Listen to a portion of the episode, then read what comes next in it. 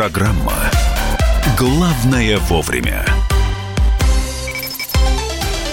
Здравствуйте, друзья. Программа «Главное вовремя» в прямом эфире на радио «Комсомольская правда». Мария Баченина. И Михаил Антонов, здравствуйте. Традиционно еще раз объявим телефоны. 8 9 6 7 200 ровно 9702. 8 9 6 7 200 ровно 9702. Это сообщение на Вайбер и на WhatsApp. А в следующем часе на радио «Комсомольская правда» в программе «Главное вовремя» специально приглашенный гость. Ну а пока к политической информации. Я напомню, два дня назад Киев потребовал распустить ДНР и ЛНР для соглашения по Донбассу. Э, мы развели руками, мы это общественность, скажем так, политики, чиновники говорят, ребят, вы что, сколько можно? И вот а, в ответочку заявления. Выполнение Минских соглашений возможно только в случае полной ликвидации Украины. Тоже ничего себе, да? Об этом говорится в заявлении главы самопровозглашенной Донецкой Народной Республики ДНР Дениса Пушилина. Это ответ был на э, призыв властей Украины распустить ДНР и ЛНР. И вот, вот эти... Вы понимаете, когда в согласии нет, там, правда, у Крылова, когда в друзьях согласия нет, но здесь о дружбе речь не идет. Когда нет договоренности вообще, каких-либо, хотя бы сесть за стол переговоров. А, и я понимаю, что а, Украина все время находит поводы для того, чтобы то ли затянуть а, собрание в составе нормандской четверки, то ли снова... То ли вообще не выполнять Минские соглашения. Э, и, и формулу Штанмайера. Здесь возникает вопрос, вообще, будет ли этому когда-нибудь конец? Дипломатический советник главы Луганской Народной Республики Родион Мирошник с нами на прямой связи. Родион Валерьевич, здравствуйте. Здравствуйте. Здравствуйте. Доброе утро. Ну, обменялись любезностями. Теперь Денис Пушилин обменялся любезностями с властями Украины. Мне это видится неким детским садом. Вы меня простите за такое сравнение, но мы понимаем, что и первое, и второе вряд ли возможно. Как считаете вы, Родион Валерьевич? Ну, вы абсолютно корректны в том, что это прямой ответ, симметричный ответ на заявление украинской стороны. Во-первых, э, ни о каком распуске ЛНР и ДНР ни в одних документах, ни, э, в принципе, нигде, и даже в позавчерашних переговорах в контактной группе не, не говорилось. То есть за столом переговоров эта тема не поднималась. Это было уже сделано в откровенный публичный вброс, который сделала пресс-секретарь господина Кучмы, госпожа Олифер, и это было в ее тексте и трактовалось как обязательное условие для каких-либо дальнейших действий. Оснований украинской стороны для этого нет никаких. ЛНР и ДНР – это власть, которая существует де-факто, что для кон- конфликтных переговоров абсолютно корректная, абсолютно нормальная история, когда есть э, избранная людьми, живущими на этой территории власть, она и контролирует ситуацию на этой территории. И именно с ними нужно вести переговоры. Это нормальная международная конфликтная практика. То есть украинская сторона в данном случае ну, просто откровенно изворачивается, потому что ну, банально не может выполнить даже минимальные вещи, как э, разведение в Золотом и Петровском. То есть все должны понимать о том, что разведение в Золотом Петровском – это абсолютно минимальный символический акт, в котором нужно несколько десятков человек отвести от линии соприкосновения, что Украина в сентябре 2016 года сделала просто абсолютно безболезненно. А дабы отгородиться от этого, то есть сбрасываются вот такие резонансные вещи, потому что, ну, просто кучка националистов становится преградой для действий нового президента, новой вот. власти, которые, в общем-то, не могут выполнить То есть Украина не может это сделать, точнее, власть не может сделать этого физически, или она согласна по факту где-то вну- глубоко внутри? Не Вопрос. Понял. Вы сказали, что кучка националистов мешает хотя бы сдвинуться с мертвой точки. Меня интересует отношение власти вот э, к сложившейся ситуации. Она физически не может из-за этой кучки националистов или согласна с этой кучкой где-то глубоко внутри, о чем просто не заявляет, а ведет такие поверхностные, э, ну, пускает пыль в глаза общественности ведя ну, переговоры, ну, встречаясь и так далее. Вы видите, что риторика очень сильно отличается от э, конкретных действий. Да, конечно. То есть украинская власть, она э, по факту сегодня она прогибается под давлением националистов.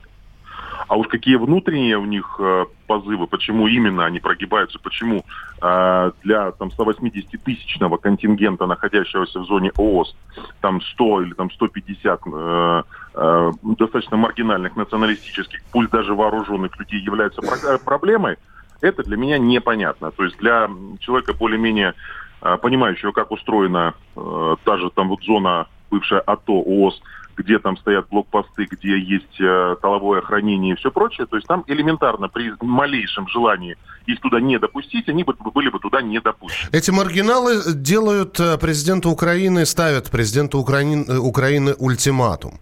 А, здесь э, весь вопрос только в том, что, может быть, человек, у которого власти и авторитета побольше, доплевал бы он на эту группу националистов и продолжал бы проводить политику, в, которую заявлял, по крайней мере, на предвыборных ты, речах. Ты считаешь, что власть и авторитет? Мне кажется, тут просто революционные какие-то действия. Я именно вот сейчас про авторитет Зеленского хочу спросить. Э, Родион Валерьевич, э, как вы думаете, сколько должно пройти времени для того, чтобы, для того, чтобы Владимира Александровича действительно признали, ну, наверное, все президентом страны?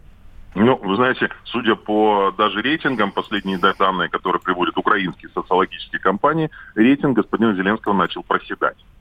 То есть из э, вот этих фантастических там 73, потом 77%, сегодня это где-то 66. И это данные абсолютно украинских внутренних компаний, которые фигурируют уже в официальных источниках. Поэтому речь не... Ну, к примеру, целый ряд шагов должны были быть сделаны в первые же дни после э, избрания президентом, и заложены были нормальные основы. Но в данном случае э, для меня, как для переговорщика от э, Луганской Народной Республики, от Республик Донбасса, это абсолютно внутренняя кухня украинской стороны. Украинская сторона, власть должна отличаться определенными характеристиками. То есть, как минимум, это наличие политической воли выполнить, достигнуть договоренности. Украина достигла договоренности и должна иметь волю ее выполнить. Объясните Если мне, пожалуйста, Родион Валерьевич, да. что такое политическая воля? Потому что это, это такая формальная фраза, которая ничего не значит. Вот у меня есть президент, который, если сказал армии надо, значит, армия сделала. А тут президент вроде как говорит, а, а там они ничего не делают. Мне это в голове как-то не очень укладывается. Мне кажется, поезд ушел давно, еще до выборов, возможно, даже. А, понимаете, то есть это я не соглашусь с вами, что это формальная фраза, это стандарты ведения переговоров. То есть, если сторона садится за стол переговоров, и она достигает, достигаются какие-то договоренности, то они должны быть выполнены. И это не забота другой стороны, которая на себя тоже берет обязательства. Мы же взяли на себя обязательство отвести войска в э, Золотом и Петровском. И мы сделали все, и мы были готовы сделать. Но есть одно условие. Это все производится только симметрично, только абсолютно зеркально. Украинская сторона этого не выполнила, и по каким причинам в данном случае нам, как стороне конфликта, это абсолютно неинтересно. Мы можем просто констатировать, и не только мы, а члены нормандского формата, что Украины или украинская власть недостаточно э, силы, воли, политической воли, ответственности, можно назвать массу синонимов, чтобы обязательства выполнить. Президент Украины управляет украинской армией да, со стопроцентным, а, в общем, стопроцентное управление? А, мы не видим это по конкретным действиям, потому что за минувшие сутки, к примеру, при скажем так, словесном стремлении к миру э, по, только по ДНР прилетело э, около 500 э, боеприпасов. Если мы этого не видим, о чем это говорит? Это говорит о том, что украинской, как украинской стороне должны быть применены определенные, определенные формы давления со стороны гарантов.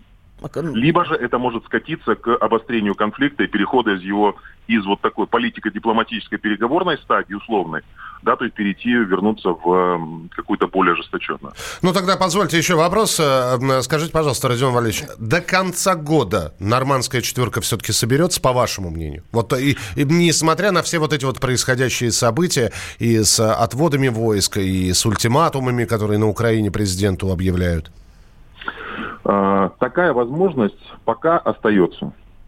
Она может произойти, потому что Украина а, сначала упирается и не подписывает формулу Штайнмайера, потом ее подписывает и говорит, что она не, ее не собирается имплементировать. Вчера было заявление господина Зеленского, по-моему, в Латвии, где он уже предложил встретиться в нормандской, нормандской четверке, и после этого Украина имплементирует э, э, имплементирует формулу Штайнмайера в украинское законодательство. То есть то, что ставилось предусловием для проведения – Теперь Украина предлагает, а давайте это сделаем после того, как мы встретимся. Поэтому, ну, на мой взгляд, это некое дипломатическое жульничество. И я думаю, что вряд ли, к примеру, российская сторона пойдет на а, вот такое изменение форматов, переписывание Минских соглашений или изменение предусловий к а, нормандскому формату. Поэтому сейчас возможность еще сохраняется, но с каждым днем она становится все меньше и меньше. Спасибо большое, что были у нас в прямом эфире. Дипломатический советник главы Луганской Народной Республики Родион Мирошник на радио «Комсомольская правда» в программе «Главное вовремя». Ну, а тем временем миссия ООН потребовала закрыть сайт «Миротворец», тот самый преснопамятный сайт, попадание в базу которого, ну, чем, чем грозит человеку, ну, по крайней мере, задержанием на границе и недопуском его на территорию Украины. Это же не первое требование. А то он первое. Ну, а то он. Я имею в виду в целом. В общем и целом. Э, а так, э, за, э, представитель ООН Бенджамин Моро заявил, что депутаты Верховной Рады должны инициировать закрытие сайта «Миротворец». Он выразил обеспокоенность тем, что на сайте зачастую публикуют личные данные журналистов, что нарушает национальное законодательство и международные нормы. На Украине сказали, это наше внутреннее дело, наш сайт не лезьте туда. Ну, уже, уже ответочка такая, да. Это привет ООН э, был такой. Мы продолжим через несколько минут. Оставайтесь с нами. И снова э, с Украины вернемся в Россию. Про этику депутатов поговорим. Мы вам предоставим запись конфликта двух депутатов. Миша Какие начал... там слова были произнесены, друзья мои. Этого стоит дождаться. Через несколько минут услышите обязательно. Главное вовремя.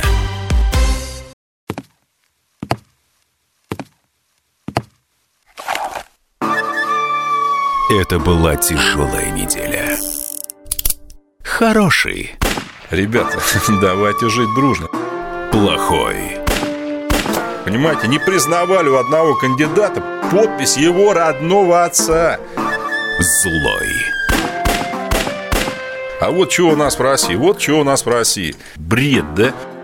Николай Платошкин подводит итоги недели. Каждую пятницу на радио «Комсомольская правда» в 6 вечера по Москве.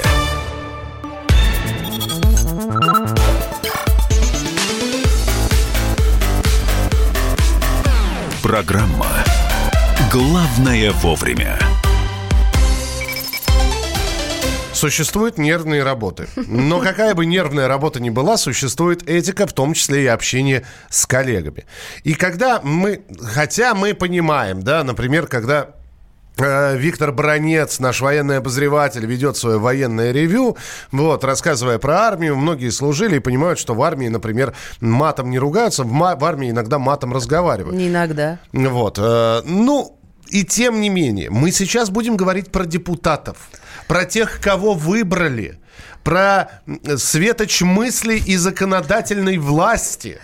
Ну все, Посо... ладно, где поссорили, мы? Поссорились два а депутата. в иронии утонем. Ульяновск. Город Ульяновск. И а, поссорились два депутата. А, значит, было заседание Комитета по жилищной политике и коммунальному хозяйству Ульяновского. Два депутата, один из них вел это заседание. Он председатель этого комитета. Андрей Седов, депутат Андрей Седов, неожиданно начал перепалку с депутатом Габаддиновым. Но одно, одно дело... Там... Айрат Гибаддинов. Айрат Гибаддинов, Он представитель из КПРФ. КПР, КПРФ. Ну, казалось бы, да? Ну, вот мы с Машей можем поспорить. Но так переходить на личности, я предлагаю послушать звук этого конфликта. Это депутаты еще раз. Запомните, депутаты. Слушаем. Замечание по поводу ведения, Андрей. А, я не знаю, кого вы имели в виду, с какой фракции. И если это второй вопрос, да, даже это с другой, не только с КПР. Значит, а, это не гоже так обращаться к депутатам, что кто-то тут лает. Вы, наверное, перепутали. Вы не в Овчарне находитесь. Это вы, наверное, в законодательном собрании когда вы обращаетесь к председателю комитета со словом «милый мой», какой я, милый я мой? не принадлежу к... Э, какой милый мой, вы что?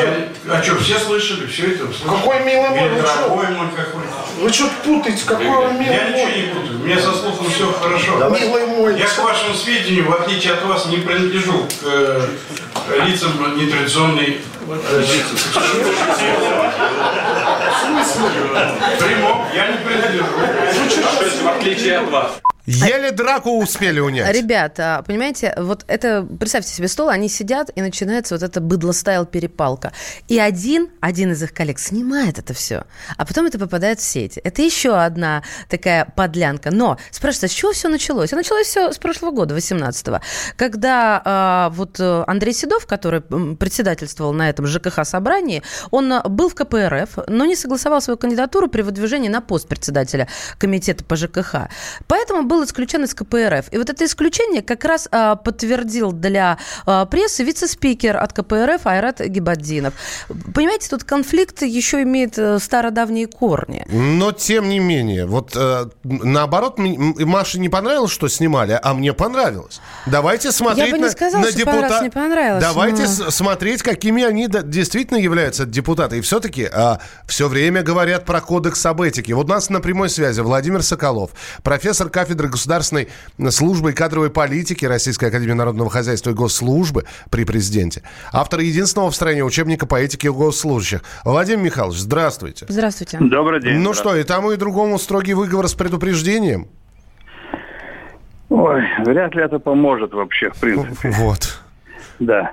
Просто проблема-то серьезная, потому что она упирается не только в них, но и мы многократно последнее время были свидетелями того, как э, государственные служащие, депутаты, то есть, вообще-то, власть имеющие э, и грубые были не только по отношению к друг к другу, это бы еще ладно, но по отношению к тем, кого они, так сказать, обслуживают, к народу, к людям, грубые, невоспитанные и так далее.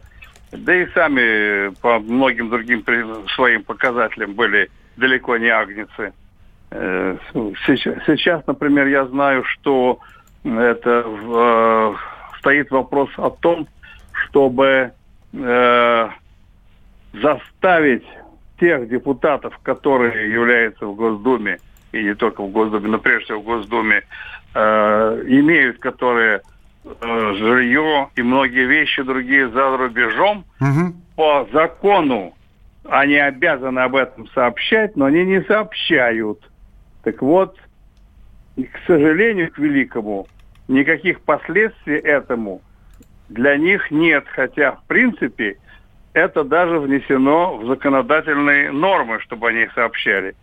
Речь идет о том, вообще-то, в принципе, что э, мы, понимаете, проблема заключается еще в том, что мы, к сожалению, единственная в Европе страна, которая так и не приняла общенациональный этический кодекс государственного служащего Российской Федерации. Единственная в Европе.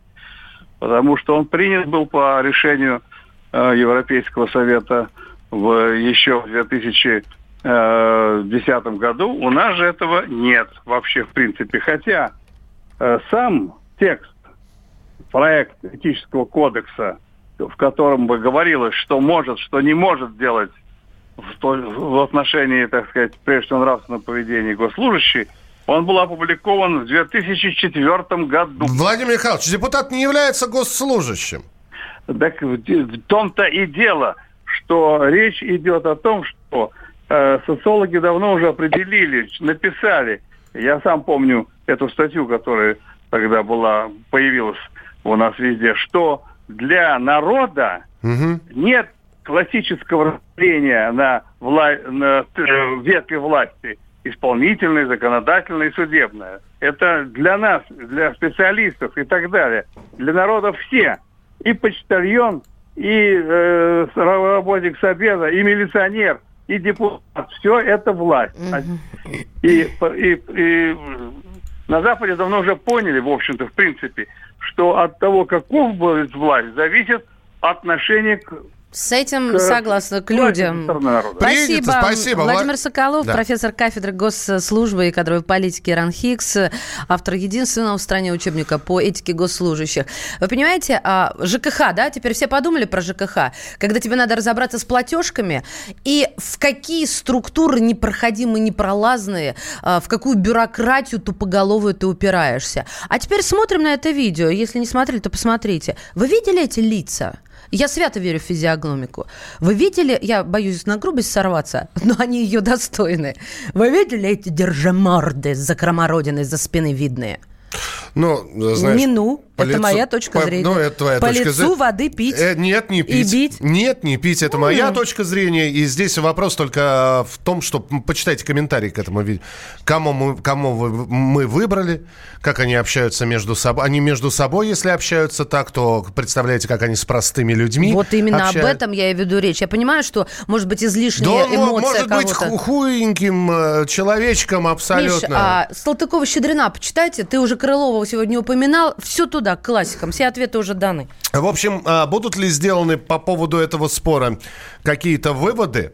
А, то есть, понятно было уже сказано, так не, не, не должны себя вести ну, что деп, это такое? депутаты. Это нарушение закона. Во-первых, сначала оскорбление личности, там и клевета, там может быть и по, э, по сексуальным э, предпочтениям это тоже нельзя притеснять. С другой стороны, это старый спор, да? Одного уволили, второго оставили. Ну, факт остается фактом клевета, не клевета. Никто ни на кого пока заявление не написал. Ну, знаешь, как ты бы на меня написал, написал бы... Если бы ты меня с кем оклеветала... ты спишь, как ты смеешь. Если, ты, если бы ты меня оклеветала, заяву бы тут же полетела э, по адресату. Мария Бачинина. И Михаил Антонов. Напоминаю, через полчаса специально приглашенный гость в нашем эфире. Не пропустите. Наталья Водянова появится в программе «Главное вовремя». А мы вернемся через несколько минут. Оставайтесь с нами. Мы вместе дожили до понедельника. Вовремя рассказали тебе о главном во вторник, среду и четверг. А теперь встречай пятницу! На радио «Комсомольская правда» новая программа. Каждую пятницу в 8.00 Сергей Мардан и Надана Фридриксон. Три часа самого острого эфира. Мардан и Надана. В программе «Опять пятница». Взболтай и можешь смешивать.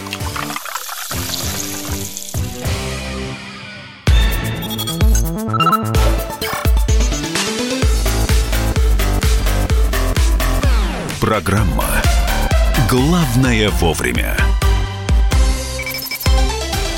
Итак, друзья, программа «Главное вовремя». Продолжаем. Мария Бачинина здесь. Михаил Антонов. Ну что, у нас появляется новый документ. А, основные направления бюджетной, налоговой и таможенно-тарифной политики на 2020-2022 годы. Давайте перейдем это на русский, э, потому что в последние пять лет налоги неуклонно растут. Просто уже достали, честно говоря. Но это называли не налогами, это называли все сборами на разбор му мусора, на ремонт дорог. А Минфин говорит, что, ребят, ну давайте уже все, хватит. Давайте назовем это налогами, как оно и есть на самом деле. То есть де-факто новых налогов не появится. Просто э, их переименуют. Переименуют, э, и э, вроде как платить их придется бизнесу, расплачиваться всем нам. Ну, давайте на эту тему поговорим с Александ... Александром Николаевичем Зубец, проректор финансового университета при правительстве Российской Федерации. Э, с нами на прямой связи. Александр Николаевич, здравствуйте. Добрый день. Ну, Добрый. вот, давайте. Значит, э, э, статус налогов должны получить три новых вида сборов. Утилизационный, на доходы операторов связи и туристический.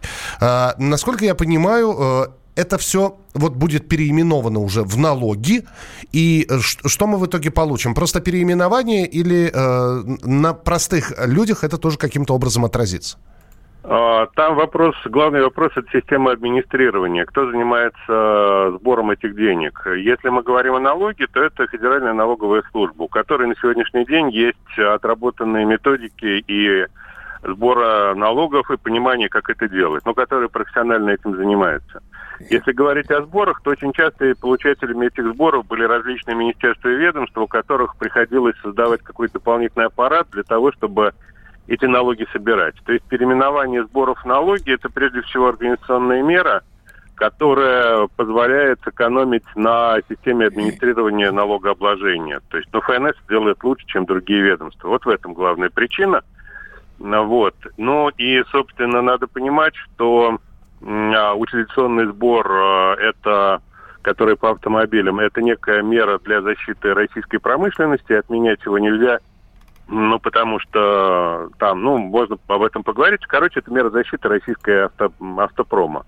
На доходы операторов связи это э, плата за использование частот. И туристический сбор – это сбор, который идет в местный бюджет и позволяет э, местным органам власти поддерживать нормальное состояние территорий. Ну и вот помимо тех налогов, о которых вы сказали, сейчас речь идет о дополнительных сборах, которые сверх этого. Это углеродный сбор, э, о котором сейчас заговорило Министерство экономики, и э, сбор на роскошные автомобили. Вот эти налоги действительно новые, они могут появиться э, в нашей жизни в дополнение к уже существующим налогам. Вы знаете, я сейчас смотрю на цифры с 14 по 18 года, сколько приносят э, вот эти сборы. И если у нас в течение пяти лет все это дело только растет, то почему, соответственно, в 2017 году было 790 миллиардов, в 2018 740, ну, 19 еще не посчитали. Почему все-таки падение сборов, хотя объемы растут? Ну, это надо смотреть, там, как они считаются и кто их платит. Э, вполне возможно, ну, смотрите, если мы имеем в виду там утилизационный сбор за автомобили, то он должен а, снизиться, потому что у нас за последнее время есть падение производства, ну, на фоне экономических сложностей, а, некоторые сокращения производства автомобилей в нашей стране, например, за счет этого. Вот, а, то есть надо смотреть методику их расчетов, но в принципе эти сборы, они фиксированные, и они а, должны считаться от количества тех людей, которые там вот посещают курорты или покупают новые автомобили. Угу. Ну, давайте мы все-таки вернемся к этому переименованию сборов в налоги, потому что здесь ведь есть еще один очень важный момент. Если человек, бизнес, бизнесмен, э, не платит утилизационный сбор, э, сбор вот этот вот мобильный, как мы его называем, это административка. А когда он не платит налоги, это уже уголовная ответственность. Правильно? Ну да, да. Ну то... да, то есть я еще раз говорю, ФНС имеет инструменты заставить людей платить, тогда как ну вот э, те, кто занимались сборами раньше, э, во-первых, не имели ни опыта, ни инструментария, ни э, помимо вот пряника еще и кнута, да, то есть кнут у ФНС он более мощный, поэтому а, перевод э, этих сборов под эгиду ФНС с переименованием в налоги позволит повысить собираемость этих налогов. Вот. Либо э, увеличит количество бизнесменов, которые э, поймут, что сейчас э, платить нужно будет больше. То, ну, то есть, с одной стороны, нет, больше... платить надо будет столько же. Нет, нет, нет, они, они, они, не плати, они не платили, э, грубо говоря, сборы и э, административку как-то игнорировали. А теперь э, просто не получится ли так, что многие уйдут в тень еще дополнительно? Я уж не говорю про тех, кто не выходит из тени, а уйдут бизнесмены просто с белого рынка. Смотрите, это второй вопрос, который нуждается в самостоятельном а, как бы изучении и понимании, уйдут они в тень или нет. Но то, что налоги надо платить, это совершенно точно, да, то есть тяжесть э, наказания – не должна быть э, причиной для неисполнения налог... законов в нашей стране неуплат налогов. Потому что если одни платят налоги, другие не платят, возникает э, нечестная конкуренция. Когда честный предприниматель, который все платит, э, у него себестоимость выше, и он не может конкурировать с теми предприятиями, которые этих налогов не платят. И он проигрывает на любом тендере. И это неправильно. То есть все должны быть поставлены в единые условия. А то, что у нас налоговая нагрузка растет, и это плохо, тут я с вами полностью согласен.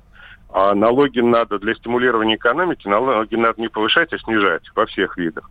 Но проблема состоит в том, что экономика растет медленно, а запрос населения на качество жизни растет быстро. И, соответственно, для того, чтобы повышать зарплаты пенсии, государству нужны деньги. Деньги они получают за счет налогов. Получается порочный круг, который надо как-то порвать. Но если закон принят, его надо исполнять даже в том случае, если он не всем нравится. Знаете, у меня вот какой, может быть, бытовой вопрос, э, но он меня, правда, взволновал. Недавно я получила как раз э, налоги уплатить и поняла, что я плачу налог на э, квартиру и на транспорт. И поняла, что они очень сильно выросли за последние... Вот прошлый год и тот, который мне сейчас пришел. Я как-то, как, как и другие граждане России, могу повлиять и сказать, ребят, ну прекратите, ну неоткуда брать деньги, может как-то притормозим? Или это вот решили и вас не спросили? Ну, смотрите, есть правительство, которое утверждено парламентом, есть парламент, который мы выбираем на выборах. Я думаю, что на следующих выборах а, вам необходимо создать собственную политическую партию для борьбы против налогов. И выступите, вы получите массовую поддержку. Я уверен, что вы пройдете в парламент и там примете законы, ограничивающие рост налогообложения.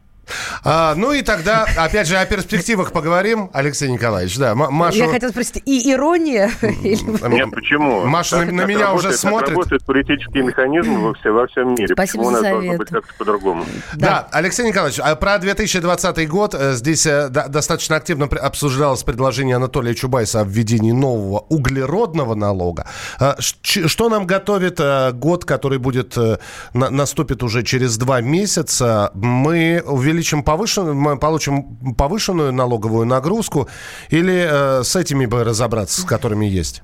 Ну, смотрите, углеродный налог – это обязательство России по Парижскому протоколу по борьбе с изменениями климата. Который Но... мы подписали несколько недель назад, да. Да, да, совершенно верно. В рамках реализации вот этих мер мы должны ввести систему, как в Европе, для того, чтобы избыточными выбросами углекислого газа в атмосферу. Причем Россия является одним из основных в мире выбросов, а, источников выбросов, потому что ну, много у нас промышленности, тяжелой промышленности, которая сжигает много топлива.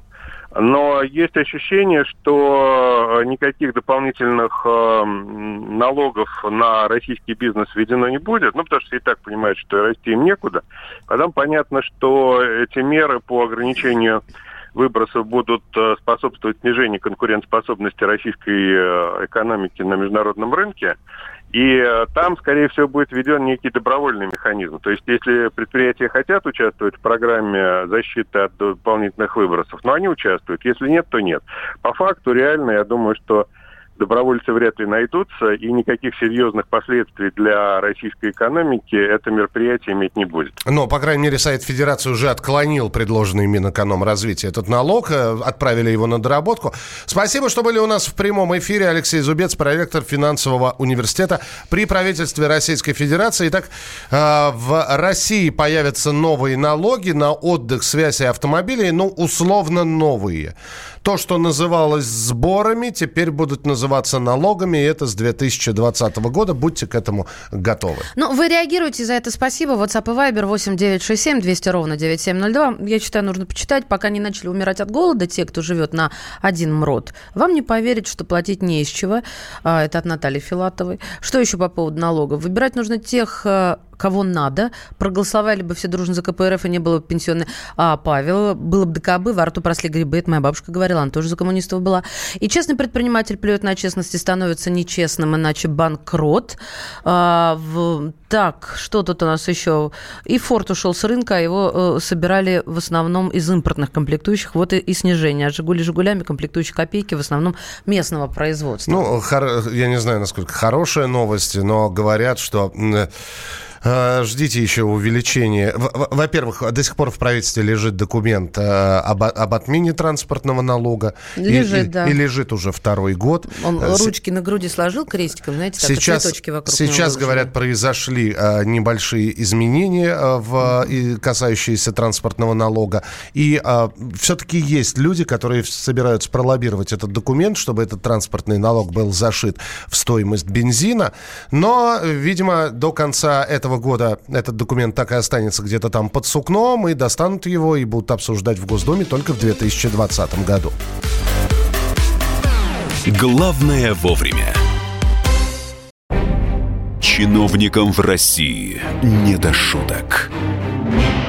За них взялись Андрей Рожков и Михаил Антонов. Курение запретили, на остановках запретили, курение в подъездах, на балконе запретили. Можно под балконами запретить? Вот я вас вот комитет здоровья забыл спросить еще. я, я к слову так просто. Как ты народу в глаза смотреть будешь на следующих выборах после этого? Они на шестисотках пашут из всех зверей, только у них жук колорадский, а тут у тебя два верблюда. Два, Антонов. Это один там жена еще. Извини, не, не узнал. Каждую пятницу в 10 вечера по Москве на радио «Комсомольская правда». Бюрократию и глупость вышибаем смехом. В программе «Не до шуток».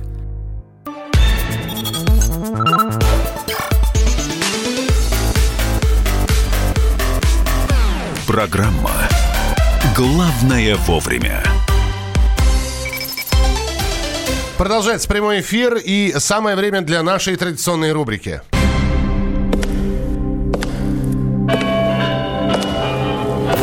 В коридорах власти.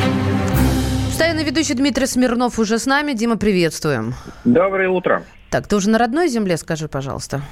Думаю, давно уже на родной земле. Что давно. Крепко стоишь на родной земле. Не встроен в твою перемещение. Приняла тебя родная земля. Матушка-то Россия. Да, но насколько я понимаю, вчера были такие рабочие встречи у президента. Что было интересного? Ну, рабочие это рабочие, они, конечно, было э, совещание по ликвидации последствий паводка на Дальнем Востоке, где Путин в очередной раз напомнил людям, что надо работать с душой и сердцем, а если не можете так работать с каждым человеком, то ищите себе какую-нибудь другую работу, сказал он. В очередной раз, в общем, не знаю, будут ли искать или будут исправляться, но Путин сказал, что я еще раз проверю, как вы работаете, в общем, вот когда вот очередное какое-то там время пройдет, через месяц соберем еще одно совещание и послушаю ваши отчеты еще раз. Слушай, а Вот. скажи мне, пожалуйста, а, а кто был на этом а, заседании? Просто действительно люди, которые отвечают за а, ликвидацию последствий, или это все-таки было, было правительство, а, а правительство уже, собственно, и, и начнет? э, Нет, нет, нет, это было почему? Это целенаправленно, как бы совещание было собрано, там основным докладчиком был Виталий Мутковиц, премьер, который возглавляет правительственную комиссию по ликвидации последствий паводка. Были доклады всех причастных, начиная там от МЧС и заканчивая по телесвязи, правда, э, губернатора Иркутской области, которому опять досталось за такую неповоротливость. В общем, это как раз был предметный разбирательство. Там было даже дело не в том, что вот давайте поговорим о ситуации, а Путин сказал, давайте без общих фраз, а конкретно вот с конкретными делами. Вот, вот здесь вот что со школой, вот здесь с отоплением, вот здесь вот с выделением жилья, то есть это был совершенно предметный Ну, разговор. отвечали или плавали? Ну, отвечали, а куда деваться Не, Ну, если что-то сделано, давно, было о давно чем этим отвечать. занимаются уже вынужденно, да, там шестое совещание у Путина, поэтому, знаешь, мы с тобой Не уже хочется вошли бы шесть раз.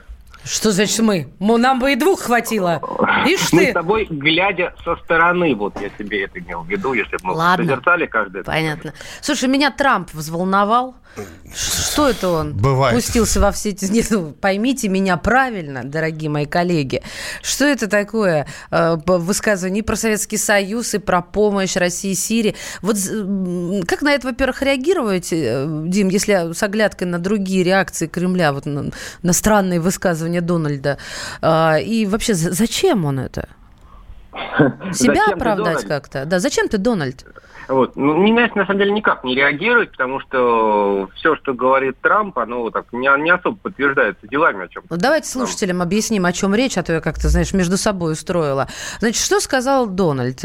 Сирия может получать какую-то помощь от России, и это нормально. Дальше пустился в воспоминания исторические, что, мол, Советский Союз в Афганистане потерял столько денег, что им пришлось уменьшиться. Вот, и оказывается, почему мы развалились. Михалыч, слышал? Я Знай внимательно, теперь. я конспектирую да, и, здесь Да, всё, да. именно. И у, у Дамаска проблемы с Турцией на границе, это не наш, потому что поэтому не должны там терять жизни. В общем, если Россия хочет помогать Сирии, в этом нет ничего плохого. Ну, он нам что, разрешает? Ну, ну, как бы, ну, на самом деле, он, конечно, он просто а, оправдывался, почему американцы вот выходят, так немножко выходят из э, Сирии сейчас под давлением турок, причем одни. Одни солдаты НАТО вытесняют других солдат НАТО. Мне кажется, это мечта была советских военачальников, которая воплотилась сейчас. Вот. А он вот оправдывался, говорил, ну и что, ну будут русские помогать. А чем мы их будем кормить, там, всех этих сирийцев и прочих афганцев? Вот мы лучше здесь что-то, а там пускай русские разбираются. Ну, вот, не, вот в данном случае, если вот его как бы воспримут на родине, то вообще никто не против. Ясно. А, Дим, да, давай мы сейчас про встречу с Эрдоганом обязательно поговорим, потому что она состоится на следующей неделе. Определены даты. М, 22 число в Сочи. А, почему так выбрана территория? Это, опять же, это просто Эрдоган подстроится под рабочий график а, президента или из- изначально вот э, не было понятия, где встречать Эрдогана, в Кремле или в Сочи, и именно там решили? Ну, во-первых, Эрдоган и до Москвы долетел, не развалился, да? Да, не, чай, чай не впервой. Ага. Вот, да. В- До Сочи, конечно, ему существенно ближе через море только переплыть. А там может быть связана еще история с тем, что 20, это 22-го, значит, назначена встреча, 23-24 в Сочи пройдет саммит России-Африка, и Путин там будет принимать вот всех, вот как писал Леонид Филатов, вождей вот этих племен. А, И вот перед этим поговорит и с Эрдоганом. Тут самое интересное в дате не то, что она вот в Сочи или где, а то, что это через неделю. То есть, по идее, это вот горячая пора сейчас происходит в Сирии, идет операция, и через неделю говорить о э, вот что происходит, это как уже историки будут говорить, а не политики. А, значит, изначально было как бы все согласовано, договорено, и будут разговаривать Путин и Эрдоган уже вот глазу на глаз о мире после этой операции. Ну, по крайней мере, по логике так следует. Принято. Спасибо тебе. Спасибо. Мы рады, что ты на родине. Да, э, и э, оставайся на родине, рассказывай нам, э, что происходит в коридорах власти. Дмитрий Смирнов, ведущий рубрики «В коридорах власти», в прямом эфире в программе «Главное вовремя», в которой через несколько минут моя коллега, наша коллега Алена Мартынова и Наталья Водянова появятся в гостях на- в программе «Главное вовремя». Здесь Мария Баченина. И Михаил Антонов. Оставайтесь с нами, будет интересно. вспоминаю, тебя вспоминаю. Антонов. Каждый вечер в эфире радио «Комсомольская правда» вспоминает. Включаем нашу машину времени и отправляемся в прошлое. Я помню, маленький стоял, смотрел на прилавок. Было все. Молоко в треугольных пакетах. Ой, молоко в треугольных пакетах. Мороженое вкусное. Потрясающе, потрясающе. Вареники с вишней и с медом запомнились на всю жизнь. Таких я больше не ел. Программа Михаила Антонова «Дежавю» по будням в 23.00. Антонова много не бывает. Зашла заря.